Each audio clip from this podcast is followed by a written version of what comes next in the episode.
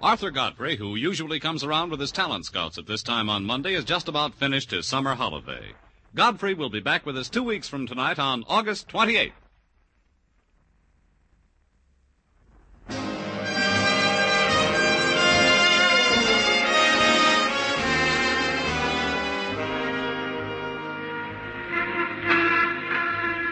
Broadway's my beat, from Times Square to Columbus Circle, the gaudiest, the most violent, the lonesomest mile in the world.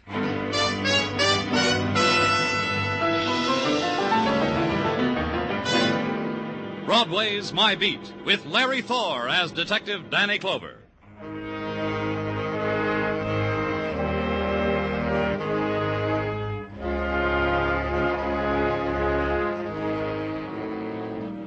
Broadway. It's the shrieking edge of a numb universe that lies in the shadows and licks its wounds. And it's wasteland, a tinseled wasteland that wears the motley, wears the scarlet of neon, the harsh gold of a trumpet scream, the kaleidoscope of color a tear makes when it's held up to the light. There's the color of the desolate wind that sighs through Broadway, nameless and cold. The wind that drifts, touches everything, seeps in through windows and under doors, lends its quality to whatever room in which it dies. Like the room where I was standing. Mrs. Branch's rooming house, cretonne drapes, dusty, beaded lamp, dusty, wash basin, rust stained, the bed pulled down from the wall, the crumpled sheets, and the dead woman. And Mrs. Branch not believing a bit of it. Oh, I know it, I know it, I know it. What, Mrs. Branch? Someone's gonna come along and pinch me, and I'm gonna wake up, and this whole thing will be a dream. Won't it, Mr. Clover? No. Who is this girl? I'm gonna tell you because it doesn't matter, because it's a dream. Her name's Mary Deming. How long has she lived here? Four years. Five. One morning she rang my doorbell. She had a black suitcase in her hand. I liked her. She liked me. She stayed. Always paid her rent. Now. Oh, I don't believe it. Now she's dead, Mrs. Branch. She's been stabbed to death. You've got to convince yourself of that and help. Who were her friends? Oh, she was very popular. Whenever the doorbell rang or the phone, it was for Mary. Often wondered why she didn't marry with so many friends. Tell me how you found her. Well, I brought Mary her coffee this morning. She didn't smile when she saw me. Something was wrong, I told myself. I shook her, and then I saw the knife. And then I said to myself, someone's going to come along and pinch me and this whole thing. But you called the police, anyhow. I pride myself on presence of mind in any circumstances. Did she have any visitors last night? I wouldn't know. I wasn't home. Oh, that book. What about it? Mary loved it so. It was her dearest possession. Her yearbook from high school, you know. She loved to look at it before she went to sleep. I suppose that's why it's on the bed beside her. Here, let me show you. What? You see. You see. Mary's picture in her yearbook. Uh huh. Mary Deming. Voted by the class of 1937 Is as the girl most likely to succeed, Mr. Clover? Isn't that nice? Fingers of sunlight reached through the windows hung with the torn, soot-stained cretonne, reached out for the woman lying there, touched her face, her throat, her shoulders. For an instant, youth flowed over the dead woman's body.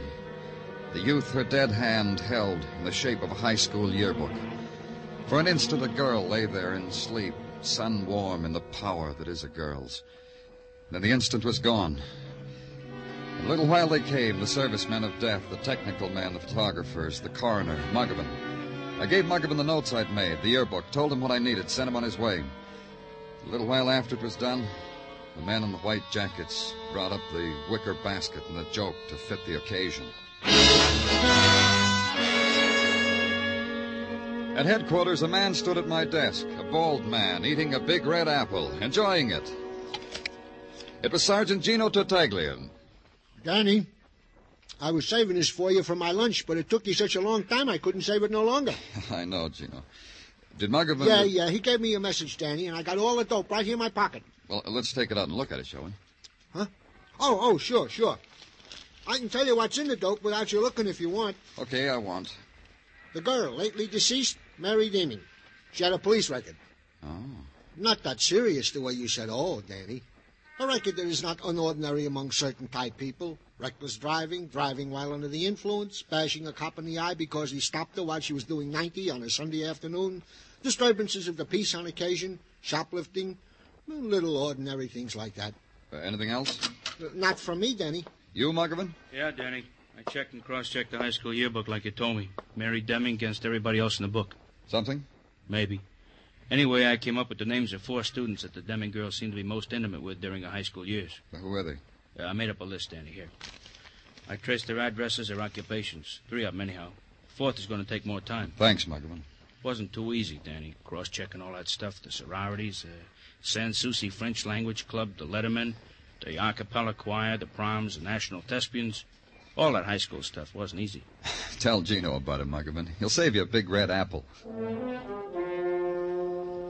So it began. A woman dead in a boarding house, and her last identification with life, a high school yearbook. A woman, anonymous except for that. Somewhere, if Muggavan's checking was correct, four people had intruded upon her life, tempered it, perhaps shaped her dying. Only perhaps. A policeman has to make sure.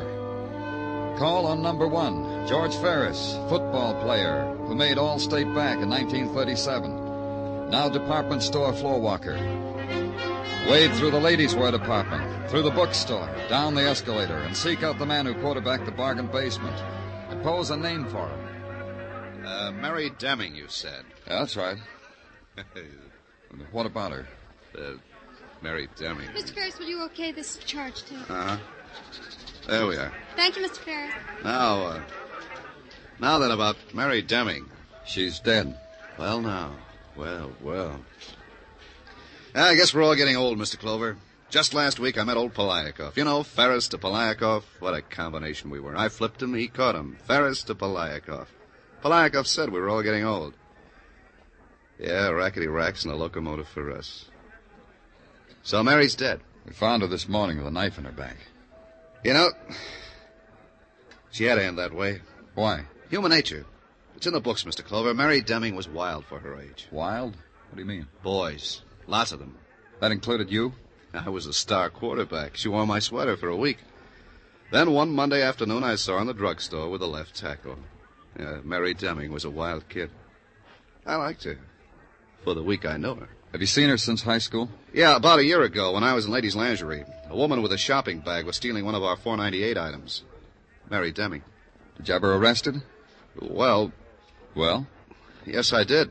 After all, I work for this store. sure. That's the last time I saw her. Mary Deming. Well, well.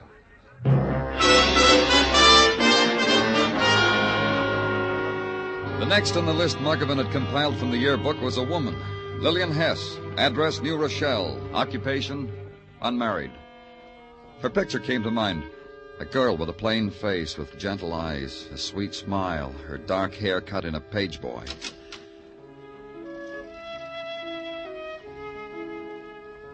The woman who opened the door was the same girl, the same plain face, the same gentle eyes, the same sweet smile, same cut of hair. Time had only touched the corners of her mouth, had drawn the lips back and down, had brushed her cheeks delicately with shadow, hollowed them slightly. That was all. Even her voice was a girl's voice. What is it? What do you want? I'm uh, Danny Clover of the police. I want to talk to you about Mary Deming. Oh, of course you do. I'm practically the only girlfriend Mary has. Uh, Please come in. Let's go into the den. I call it a den. I, I suppose a man would call it that. You said you were prac- Practically Mary's only girlfriend. I'm proud of it. I like Mary. I like her a lot. No matter what the other girls say about her, there's more to Mary than they. Well, they just don't understand her, that's all. Miss Hess. Mary Deming is. Uh, what I want to say is that she's. You want to tell me that Mary is dead. I know that, Mr. Clover. I saw the afternoon paper. Here we are. This is my den. I I was just playing some music and reading. I love that song, don't you, Mr. Clover? I, I play it over and over. Please sit down next to me on the couch. Thank you. Mary Deming was murdered. They were jealous of her. That's why they killed her. Who? Oh, almost all the girls. Some of the boys, too. All jealous of Mary, for their own reasons. You know, Mr. Clover, Mary once came to my room and cried because she knew how they felt about her. She never showed it, but it hurt her. That's why she went on those reckless, dangerous drives at night. She told me so. Still, she was voted most likely to succeed. They voted her that out of meanness. They didn't mean it the way it sounds. They they didn't say out loud what she was going to succeed at. When was the last time you saw her, Miss Hess? Mary? It was in the afternoon, just before. She congratulated me. She kissed me and said she wanted all the happiness in the world for me. In the afternoon before what did she do that, Miss Hess? Before the graduation dance. In June? It's always in June, Mr. Clover. You see, Paul and I were going to announce our engagement formally at the dance, but Paul died. That evening he died. Oh? Yes. I went to his house just before dinner to ask him. Well, to ask him did he really love me. He ran down the stairs to answer me and fell and died. Just like that. Without any reason. I'm sorry. I'm very sorry. It's all here in my diary, Mr. Clover. The last time I saw Paul, the last time I saw Mary. My last entry, June 12, 1937. It tells all about Paul and me and. I'm sorry, Mr. Clover. Will you stay to tea, please? I did. Tea poured by delicate hands into delicate china, smiles and chit chat and small, fragilely iced cakes. Yesterday's time recaptured and held briefly until time changed and it was suddenly evening. The fingers on my arm when she showed me to the door.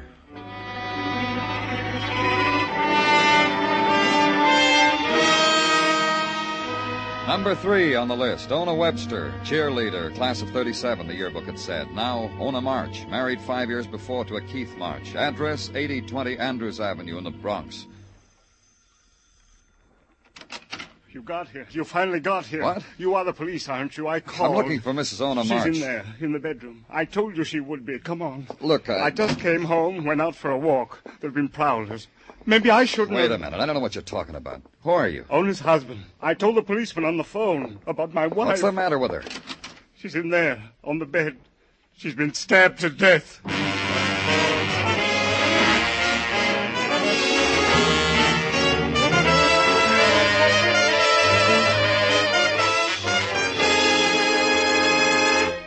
You are listening to Broadway's My Beat, written by Morton Fine and David Friedkin, and starring Larry Thor as Detective Danny Clover. An old friend of yours comes back tomorrow night, Luigi Basco. And once more you can live that wonderful Life with Luigi. So join us on CBS this Tuesday night for Life with Luigi on most of the same CBS stations.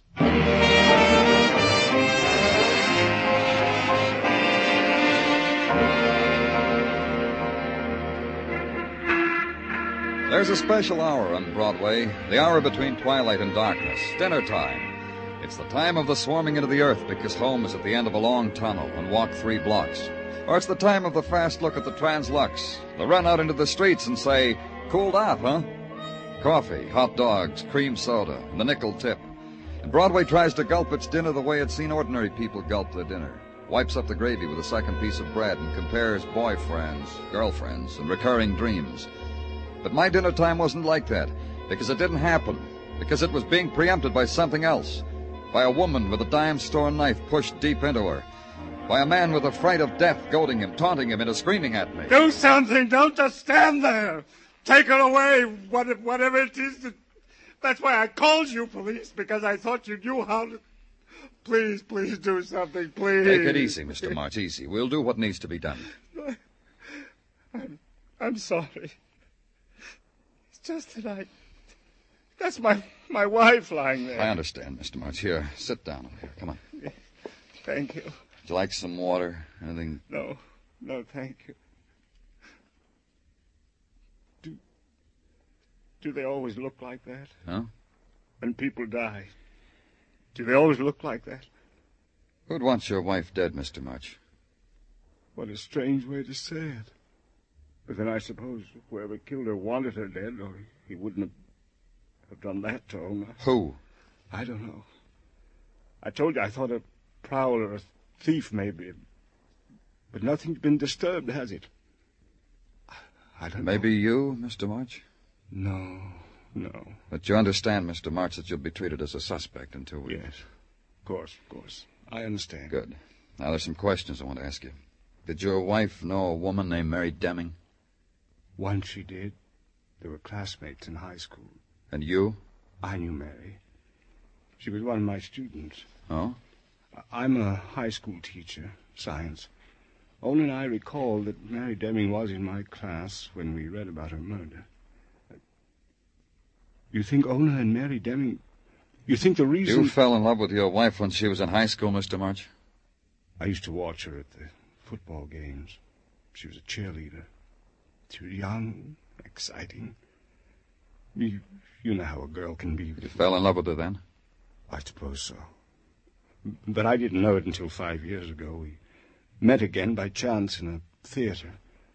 After a while, we got married. Your wife and Mary Deming, were they friendly? Did they go around together, have the same boyfriends, things like that? I honestly don't know. Ona and I almost forgot we'd known each other in high school. We hardly ever talked about it. Mr. March, how well did you know Mary Deming? What? How well did I know her? Uh-huh. Only as a student. You never saw her, talked to her after she left high school? No. And Mrs. March, did she ever see or talk to Mary Deming? Well, if she did, she never told me. What? What's that? I'll see. It's the police you called for, Mr. March. I'll let let 'em in.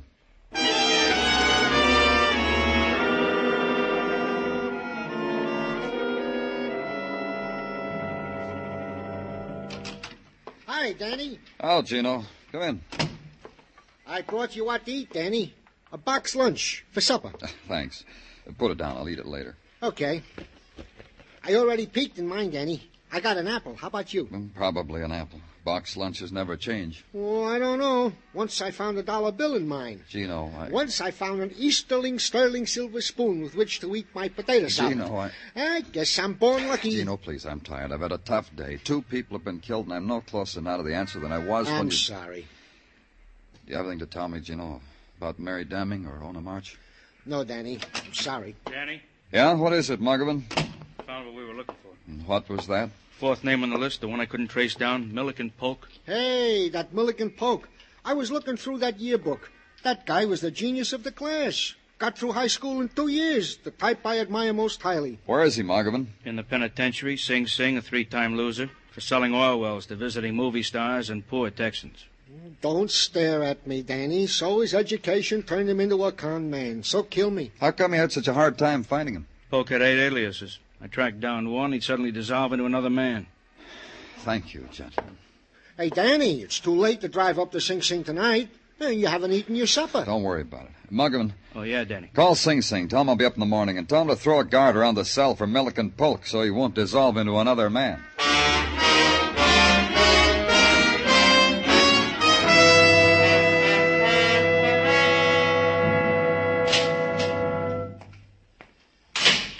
Right where you are, sir. Huh? Nothing personal, sir. It's just that the slightest movement, the slightest distraction upsets the delicately balanced mental processes of my student here. Doesn't it, Jerome? Uh, yeah, it does do that, Professor. Uh, just what you said it does. Shall we show the policeman what we've learned today, Jerome? You are a policeman, aren't you, sir? I am, Milliken. Oh, goody. Yeah, let's show the police what we learned today, huh, Professor? Go right ahead, Jerome. Uh, today we have learned that uh, energy is equal to mass times the speed of light squared. That's excellent, Jerome. Excellent. Isn't it, sir? Excellent. And now will you tell me about the Pythagorean theory, huh? huh? Please, Professor. Even the slough said I was excellent. Later, Jerome. First, we must find out what the slough wants with us. What is it you want with us, sir? Only you, Milliken. Thank you, sir. You may take a recess, Jerome. But the Pythagorean... Take a recess, Jerome. Mm. And now, sir, we are in effect alone. What can I do for you? You went to high school with Mary Deming. My congratulations, sir. However did you track me down to this, my private lair? I thought I'd successfully wiped out that puerile phase of my life. Not quite, Professor. Now that you've found me, I suppose you want all I can give you on Mary Deming and, uh, let me see, Ona March, née Ona Webster. Am I right, sir? How did you... I keep up with things, newspapers, magazines. I'm the uh, institution's librarian. I assumed it was only a matter of time before one of you would appear asking me what you're asking me. You assumed right. So? I don't suppose you would arrange for this favor a little time off, say, a furlough, so to speak? Uh-uh. I thought not, sir. About Mary. Most delicious girl, provocative, stimulating, quite an experience to a youth who had the intelligence to appreciate her qualities as I did. You knew her well. Let's put it this way, sir. When I was in high school, I'd put my brain against any football letter on the campus. Mary was quite interested in me till I tired of her, threw her to the athletes. What about Ona Webster? A bore, always turning cartwheels, screaming through a megaphone. Ah, Mary, Mary. You really like Mary, huh, Professor? There were so many things about Mary, too, like. Like the way she could wriggle out of trouble. All these years, in trouble, out of trouble, like putting on and taking off a nightgown. Always somebody to take care of Mary. You have any theories, Milliken, as to who might want the girls dad? I haven't wasted my brains on it, sir. For the past five years, I've been occupied with Jerome. Now, Professor, now you're going to tell me about the Pythagorean theory? Now, Jerome. I'm sorry, sir. I'm calling my class to order. Goodbye, sir. And the things Milliken Polk had told me had their own place with the fragments I'd gathered up about two women. Ona March, cheerleader. Mary Deming, most likely to succeed. Classmates of the year 1937. Ona, the respectable wife of a respectable man who lived in a respectable house. Mary, a woman whose youth fled in a hurry because Mary was in a hurry. Too much of one. Back at headquarters, I went over her police record again. Reckless driving, 1937, license revoked. Drunk driving, 1939, fined $100. One night spent in jail, then released, fine paid. Drunken disorderly, 1941, fined $50 in 30 days. Sentence suspended, fine paid. Went like that. Fine paid, fine paid. Then a felony a year ago, shoplifting, but a lenient judge changed it to read petty theft. Fine $500 in probation, fine paid. The fine was always paid. Go back again and start all over. In 1939, the money for the fine was furnished by Joe Sage, bail bondsman. And in 1940 by Joe Sage, all of them, every one of them. Maybe Joe Sage had a fragment to hand me, too. Yeah, what is... Oh, hello, Danny. I didn't recognize you. i don't here. Maybe it's because you haven't been in here so long. I need some help, Joe. For you, the house. Thanks. About a client of yours. Except about clients. Ah, Danny, you know in this bail bonding profession we ain't required to give information about clients. Like a doctor, like a lawyer, Danny. Look, you're talking to me, Joe. You know as well as I we can subpoena your books. Sure you could. With a good reason. Try murder. Which of my clients do you wish to ask me about, Danny? Mary Deming. Like the back of my hand. I know her that well. Good. You tell me all about it. Sure. Here is a dame who used to get herself into trouble peck after peck. Drunk driving, disturbing, heisting underwear. Little things, but you could count on her. And her fines got paid every time. I'm just trying to find out how Mary could afford to pay you back. You know I went her fines, huh? Uh-huh. Uh, because I had a standing order. About ten years ago, a man came to me and he said, This girl, Mary Deming, ever gets into trouble, help her. This man said he would personally guarantee I would be paid back. What man? A professor. High school teacher. He wrote after the word business on my client's card. Named Keith March? Name Keith March. Why do you ask me questions when you know the answers?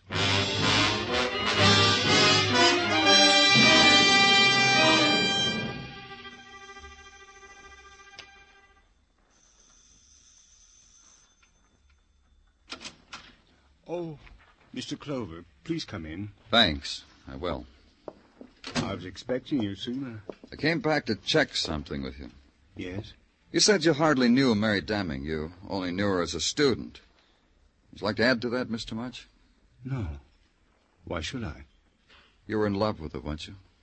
You're being ridiculous. It wasn't Ona you watched in school. It was Mary, because you were in love with her. What are you talking about? She was a child. Your wife's age. How old are you now, Mr. March? 39. Thirteen years ago, you were 26, just starting out as a teacher. A man 26 can fall in love with a 17-year-old girl. There's nothing unusual in that. But I still don't Every see- time Mary got in trouble with the police, you got her off. Got her fines paid. We've records that you helped Mary. Why should you do that? Mary. Mary. Mary's the kind of a girl who never looks twice at a man like me. You'd have to take my word for that. I helped her. Why? Because the times I helped, paid money to help her, she would thank me, let me do other things for her. There's, there's this, Mr. Clover. What? I did love Mary. Then why do you accuse me of killing her? You didn't, did you? No. I told you I loved her. Sometimes I hated myself for it, but I loved her. But you know who killed her, don't you? So do you. Your wife? She hated Mary. Hated her for what she could do to me. I never kept it a secret from Ona. That's why Ona killed her. That's why you killed Ona. From my point of view, that was the only thing to do. Ona had killed the thing I loved. After Mary was dead, nothing had any value. Not even taking another life. You understand that, don't you? Let's go. It's not going to be that easy. Keep away from that desk. I'm going to kill you, Mr. Clover.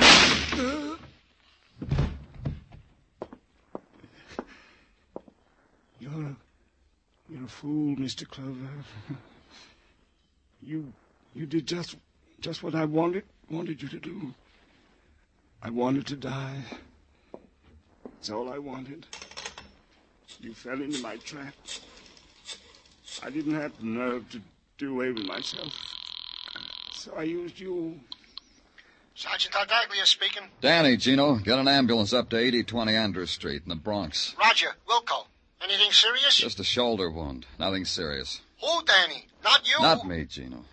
The man who lived to go on trial for murder.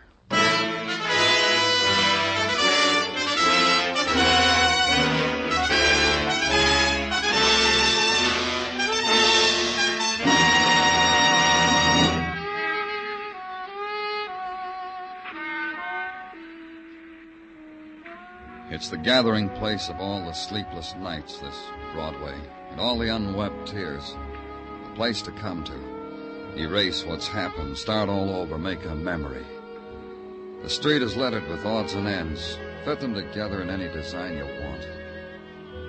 Only nothing slips into place. It's Broadway, the gaudiest, the most violent, the lonesomest mile in the world. Broadway, my beat.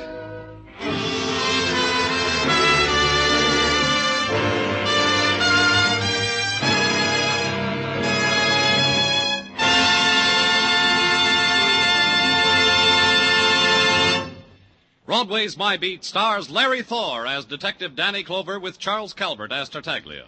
The program was produced and directed by Elliott Lewis with musical score composed and conducted by Alexander Courage. Included in tonight's cast were Jay Novello, Hy Averback, Peggy Weber, Sammy Hill, Lou Merrill, and Jack Kruschen. There's always plenty of fun on hand when you hear Columbia's Monday night program, Too Many Cooks. The hilarious adventures of a father, mother, and their ten children. Stay tuned now for Too Many Cooks, which follows immediately on most of these same CBS stations. Bob Stevenson speaking. This is CBS, where you live life with Luigi on Tuesday night, the Columbia Broadcasting System.